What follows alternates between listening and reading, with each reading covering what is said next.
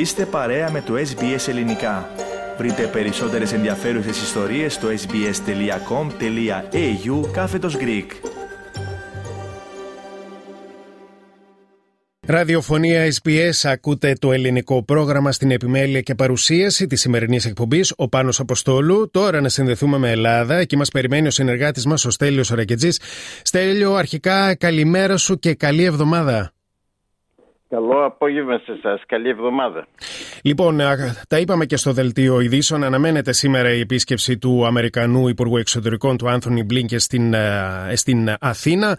Ε, είδαμε και τους και ακούσαμε τους θερμούς αναγκαλισμούς του με τον ε, Τούρκο Υπουργό Εξωτερικών. Τώρα, ποια είναι η πρώτη εκτίμηση από τις επαφές που είχε εκεί στην Τουρκία και, που, και βέβαια που άπτονται των ελληνοτουρκικών ε, θεμάτων, Στέλιο; Ε, σχετικά με τις επαφές ήταν αυτές τις οποίες on air παρακολουθήσαμε να πραγματοποιούνται εκεί στην Τουρκία και φυσικά εκείνο το οποίο έχει ιδιαίτερη σημασία είναι ότι μέχρι στιγμής υπήρχε μια στεγανότητα στην πληροφόρηση σχετικά με τι ακριβώς συζητήθηκε και ποια ήταν τα θέματα επακριβώς τα οποία τέθησαν από αμερικανικής πλευράς στην Τουρκία αλλά και ποια θέματα έθεσαν οι Τούρκοι στον κύριο Μπλίνκεν ώστε να υπάρξει μια εξισορρόπηση της κατάστασης.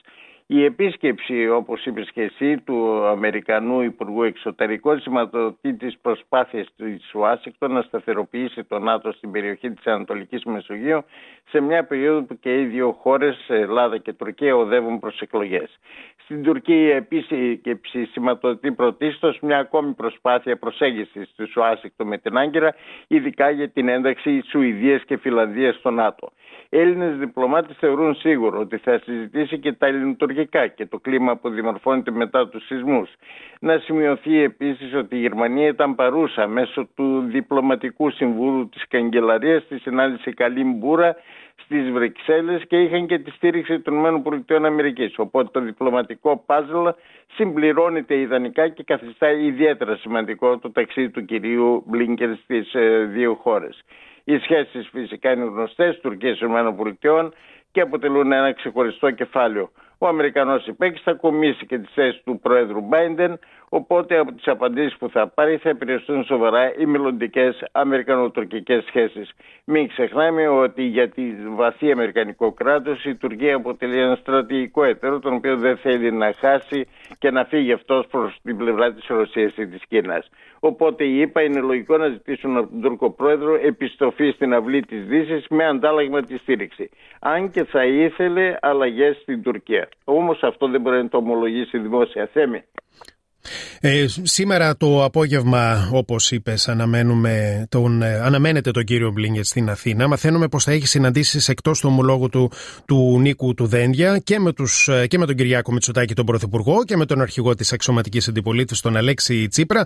Κάποιοι αναλυτές εκτιμούν ότι μετά τους σεισμούς το έργο του κυρίου Μπλίνγκεν είναι ευκολότερος σε ό,τι έχει να κάνει τις ε, ελληνοτουρκικές ε, σχέσεις. Ε, σύμφωνα με τις δικές σου πληροφορίες, τι αναμένεται να συζητήσει ή μάλλον πού θα εστιάσει το ενδιαφέρον του; Ε, πράγματι οι ελληνοτουρκικές σχέσεις ή θα μπορούσα να πω πως η ένταση με, ε, στις ελληνοτουρκικές σχέσεις βρίσκεται σε μια ύφεση, η διπλωματία του σεισμών έχει αποδώσει όμως ας μην ξεγελιόμαστε αυτό είναι περιστασιακό γίνεται τώρα σε λίγο καιρό, σε λίγους μήνες αυτά τα πράγματα θα αλλάξουν.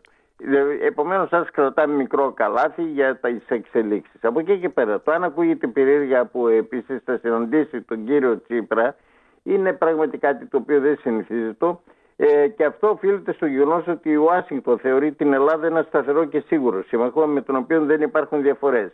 Και μάλιστα για να δείξει ότι η Αμερικανική διοίκηση δεν έχει κανένα λόγο να ανησυχεί, όποια και αν είναι η κυβέρνηση στη χώρα μας, συναντιέται και με τον αρχηγό του ΣΥΡΙΖΑ, κ. Τσίπρα. Οι ΗΠΑ σχεδιάζουν σοβαρή παρέμβαση στην περιοχή μετά τις εκλογές ε, στις δύο χώρες και προφανώς θέλουν να προειδεάσουν τις δύο πρωτεύουσες για τα σχέδιά τους και φυσικά ότι αυτό σημαίνει για την περιοχή αλλά και για τα ελληνικά συμφέροντα μια και μιλάμε για το τι περιμένουμε εμείς από τον κύριο Μπρίλκεν. Υπό αυτό το πρίσμα ο Υπουργός Εξωτερικών τον είπα θέλει να ακούσει και τον ε, αρχηγό της αξιωματικής αντιπολίτευσης. Επίσης ε, αύριο Τρίτη 21 Φεβρουαρίου θα πραγματοποιηθεί με τη συμμετοχή του κυρίου Μπλίνκεν η συνάντηση με τον, για τον στρατηγικό, ε, στρατηγικό συγγνώμη, διάλογο για τον οποίο ο κ. Δένδιας είπε ότι δεν μπορεί κανείς να θυμηθεί στην ελληνική ιστορία περίοδος στην οποία οι ΗΠΑ θα είχαν δομημένο στρατηγικό διάλογο με την Ελλάδα σε αιτήσια βάση και ο υπέκτη τον είπα θα έρχονται κάθε χρόνο στην Ελλάδα ή θα πήγαινε ο Έλληνας υπέκτη στην Ουάσιγκτον για να υπάρχει μια δομημένη, σταθεροποιημένη σχέση. Βέβαια σε αυτό θα πρέπει να αποδώσουμε μετά το Κέσσαρο στο Κέσσαρο ήταν κάτι που θεμελιώθηκε από την προηγούμενη κυβέρνηση και αυτό είναι σημαντικό ότι συνεχίζεται και με τη σημερινή. Θέμη. Ραδιοφωνία SBS ακούτε το ελληνικό πρόγραμμα. Είμαστε συνδεμένοι με την Ελλάδα. Ακούμε τον συνεργάτη μας, τον Στέλιο Ρακετζή. Τώρα, ε, Στέλιο, μαθαίνουμε πως υπάρχει ένα non-paper που έδωσε ο σύμβουλος του Τούρκου Προέδρου στην Ελλάδα. Ε, βέβαια, αυτό το δήλωσε ο Τούρκος Υπουργός Εξωτερικών, ο Μευλούτσα Βουσογλού, για τις ελληνοτουρκικές συνομιλίες. Τι σημαίνει αυτή η δήλωση και τι περιέχει αυτό το έγγραφο; Καταρχάς να ζητήσω από σένα συγγνώμη πάνω γιατί σε κάνει σαν θέμη, αλλά αυτό ήταν από την χρόνια θα λέγαμε κοφή. Κανένα πρόβλημα λοιπόν, Στέλιο, κανένα απολύτως πρόβλημα. Από την κατανόησή σου ιδιαίτερα και φυσικά των ακρότων μας. Ε, εκείνο το οποίο μπορούμε να πούμε είναι ότι δημιουργήθηκε μηχανία στην Αθήνα από την προσδόκητη ενέργεια του Τούρκου Υπουργού Εξωτερικών κ. Τσαβούσογλου να αποκαλύψει ότι στη συνάντηση που προηγήθηκε όλων αυτών των γεγονότων. Δηλαδή μια συνάντηση στις 16 Δεκεμβρίου στις Βρυξέλλες μεταξύ των εκπροσώπων των δύο κρατών, του κυρίου Καλίν και της κυρίας Μπούρα, ο σύμβουλος του Τούρκου Προέδρου, ο κ. Καλίν, παρέδωσε στη σύμβουλο του Έλληνα Πρωθυπουργού ένα non-paper, έξι σημείων με στόχο την έναρξη ε, συνομιλιών συγγνώμη, και σε βάθος χρόνου την εξομάλυση των διμερών σχέσεων. Το ανυπήσιμο έγγραφο δόθηκε με την προσθήκη ότι η Άγκαιρα το ανεπίσημο είναι σε ό,τι αφορά την προσούρα, δηλαδή την κατεύθυνση που δίνει, όχι ότι είναι μυστικό. Αυτό θα πρέπει να το επισημάνουμε. Ε, σημειώνεται επίσης ότι δόθηκε με την προσθήκη ότι η Άγκυρα θα ανέμενε την ελληνική απάντηση που όμως δεν δόθηκε μέχρι σήμερα καμιά, καμιά στιγμή. Σημειώνεται ο κύριος Τσαβούσογλου εξέφρασε και την απορία του για τη μη ύπαρξη απάντησης σε Έλληνες αξιωματούχου στα τέλη Ιανουαρίου και τώρα αναγκάστηκε να κάνει δήλωση το Σάββατο 18 Φεβρουαρίου, προφανώς γιατί θέλει να επιταχύνει τις εξελίξεις λόγω του ότι η Τουρκία βρίσκεται στην κατάσταση την οποία όλοι γνωρίζουμε. Ο κ. Τσαβούσουλου αποκάλυψε τα τρία από τα σημεία που αφορούν τη συνέχιση των διερευνητικών συνομιλιών, τη συζήτηση για τα μέτρα οικοδόμησης εμπιστοσύνης, μέτρα οικοδόμησης εμπιστοσύνης τα ονομάζουμε εδώ και ως ΜΟΕ, και η συνέχιση των στρατιωτικών συνομιλιών στο πλαίσιο φυσικά του ΝΑΤΟ. Τα άλλα τρία θέματα από τα έξι είναι οι συναντήσεις Τσαβούσου Ρουντένια και Παναγιωτόπουλο Ακάρ, η συνάντηση Μητσοτάκη Ερτογάν στη συνέχεια και η αποφυγή μονομερών ενεργειών όπως και το μορατόριο που πρέπει, να, που πρέπει να υπάρχει μέχρι τις εκλογές. Στο τραπέζι υπάρχει και το μεταναστευτικό εκτός νοπέιπερ αλλά ξέρουμε ότι πάντοτε αυτό μπαίνει. Τώρα η κυβέρνηση φυσικά της ε, χώρας μας θα πρέπει να δηλώσει για ποιο λόγο δεν έχει απαντήσει μέχρι τώρα στο non-paper της Τουρκίας. Θέμη. Ε, συγγνώμη, πάνω. Ωραία, λοιπόν, αυτά λοιπόν με τα ελληνοτουρκικά. Πάμε λίγο στα εσωκομματικά, σε ό,τι έχει να κάνει με τα δύο μεγάλα κόμματα. Γιάννης Μπρατάκος για τη Νέα Δημοκρατία, Παύλος Πολάκης για το ΣΥΡΙΖΑ. Υπήρχαν Υπήρξαν κάποιες εξελίξεις εκεί. Ο, ο μεν ε, κύριος Μπερτάκος, επειδή φέρεται ότι δεν ε, έκανε κάποιες πληρωμές ε, στο, στον ΕΦΚΑ και ο Παύλος Πολάκης για την υποψηφιότητα στον, για το ΣΥΡΙΖΑ ενός στενού του συνεργάτη. Ε, Πες μας λίγο τι ακριβώς έχει συμβεί, Στέλιο. Ήταν πραγματικά καταπέλτης για τη Νέα Δημοκρατία το δημοσίευμα της εφημερίδας του ντοκουμέντου την Κυριακή σχετικά με τον Υφυπουργό παρά τον Πρωθυπουργό κ. Μπρατάκο. Όπως αποκαλύπτει το ρεπορτάζ, ο κ. Μπρατάκος έχει παραπευθεί σε δίκη για το αδίκημα της μη έγκαιρης καταβολής εργοδοτικών εισφορών δεκάδων χιλιάδων ευρώ ύστερα από μήνυση που κατέθεσε ο ειδικός φορέας κοινωνικής ασφάλισης, ο γνωστός ΕΦΚΑ, τον Μάιο του 2019. Δηλαδή το 2019 κατα, ε, κατέθεσε μήνυση ο ΕΦΚΑ εις βάρος του κυρίου Μπρατάκου.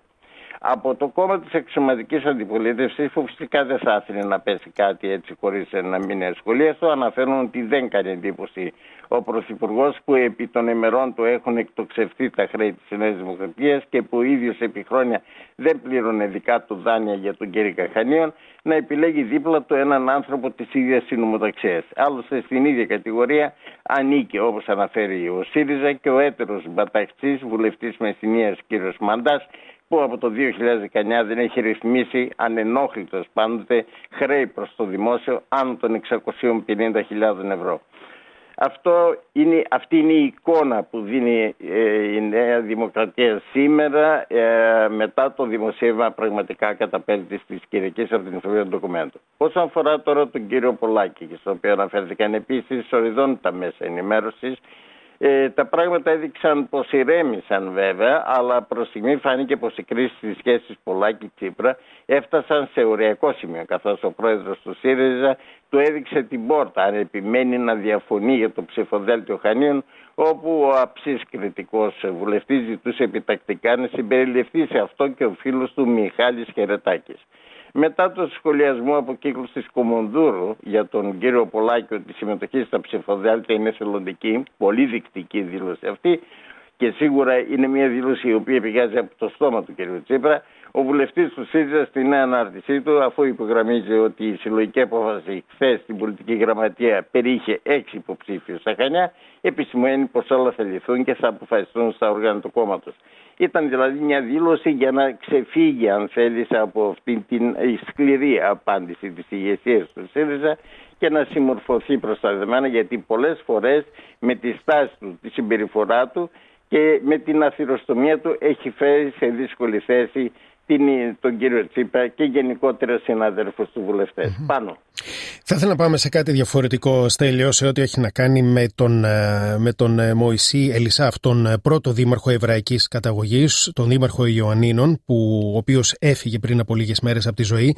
Τι αποτυπώθηκε στη μνήμη όλων από τις μέρες και τα έργα του αείμνηστου δημάρχου Στέλιο; Η προσωπικότητά του η προσωπικότητά του κυρίως ε, και η δυνατότητά του να επικοινωνεί με τον κόσμο όσο δεν μπορούσε άλλος ε, πολίτης τόσο εύκολα να πραγματοποιήσει. Ήταν ο πρώτος αυτοδιοικητικός άρχον εβραϊκής κατογής ε, σε μια εποχή πραγματικά που τόσο στην Ελλάδα όσο και στον ευρωπαϊκό χώρο αλλά και σε ολόκληρο τον κόσμο πιστεύω ενισχύεται η εντύπωση πως υπάρχει άνοδος εκροδεξιάς μιας, ε, όπως γνωρίζουν όλοι, ακροδεξιάς η οποία στρέφεται κατά των Εβραίων. Ε, και γι' αυτό η εκλογή του πραγματικά έκανε μεγάλη εντύπωση ακόμα και στους New York Times όταν είχε εκλεγεί φυσικά δήμαρχος Ιωαννίνων.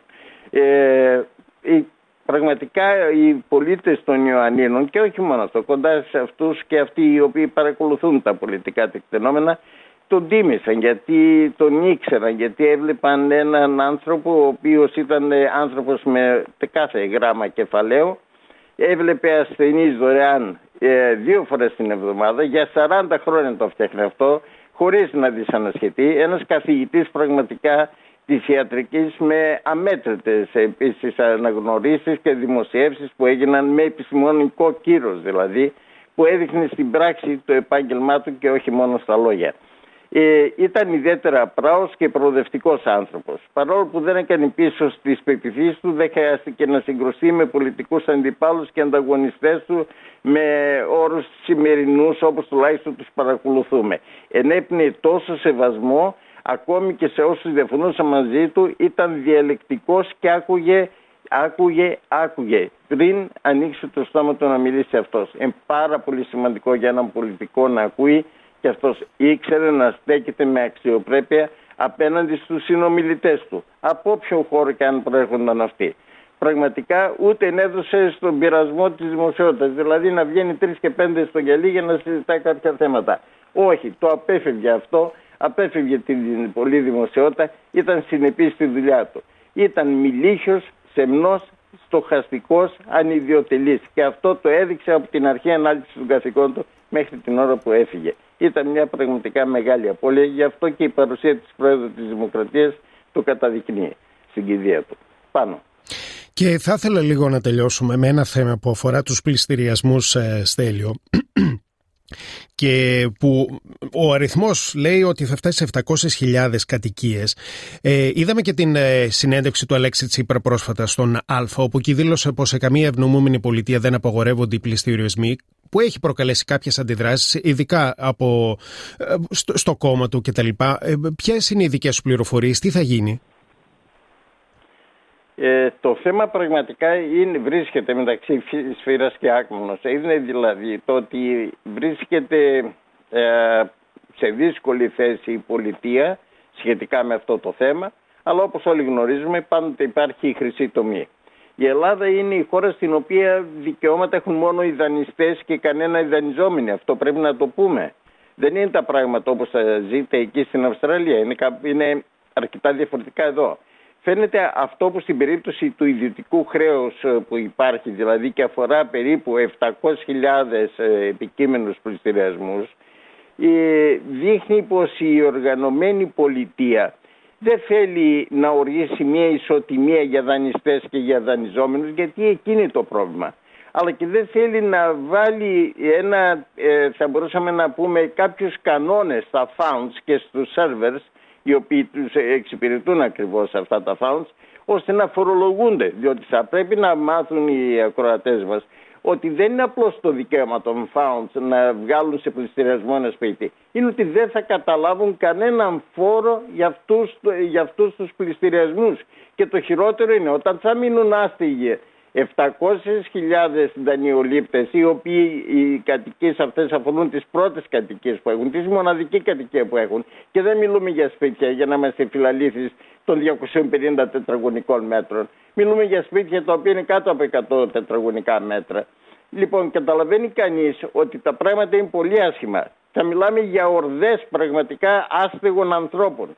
Οπότε αυτό πρέπει να υπάρξει μία μέρημνα μια μέρημνα, μια εξισορρόπηση, γιατί και τα λεφτά από, τους, ε, από τα funds τα οποία θα πλήρωναν φόρους θα μπορούσε να υπάρξει μια κοινωνική πολιτική απέναντι σε αυτούς τους ανθρώπους. Άρα δηλαδή πρέπει να υπάρξουν μέτρα προς αυτή την κατεύθυνση και οριζόντια και κάστα για να μην αδικηθούν και οι άλλοι δανειολήπτες, αυτοί οι οποίοι είναι συνεπείς και πληρώνουν. Αλλά μην ξεχνάμε ότι πληρώνουν έχουν χρήματα. Αυτός ο οποίος έχει καταστραφεί από όλα αυτά που παρακολουθήσαμε, δηλαδή από τα μνημόνια, από όλες εκείνες τις εποχές της μεγάλης οικονομικής ύφεσης της χώρας και του εξανθρωποδισμού της και φτάσαμε μετά στη συνέχεια και στην πανδημία και σε ό,τι κακό συσσόρευσε επίσης και ο πόλεμος στην Ουκρανία, σε όλο τον ευρωπαϊκό χώρο. Φυσικά δεν είπαμε ότι είναι μόνο για την Ελλάδα. Καταλαβαίνει κανείς σε τι δυσχερή θέση βρίσκονται αυτοί οι οποίοι δεν έχουν χρήματα. Θα πρέπει λοιπόν να υπάρξει μία μέρημνα, γιατί διαφορετικά θα μιλούμε για μια τεράστια κοινωνική ε, κρίση εντός των ορίων της χώρας μας. Πάνω. Και με αυτές σου τις επισημάσεις, Στέλιο, ολοκληρώνουμε εδώ την ανταπόκρισή σου. Σε ευχαριστούμε πολύ. Τα ξαναλέμε την επόμενη Δευτέρα. Και εσείς να είστε καλά. Γεια σας. Ήταν ο Στέλιος Ραγκητζής, ο ανταποκριτής του ελληνικού προγράμματος στην Ελλάδα. Κάντε like, μοιραστείτε, σχολιάστε, Ακολουθήστε μας στο Facebook στο SBS Greek.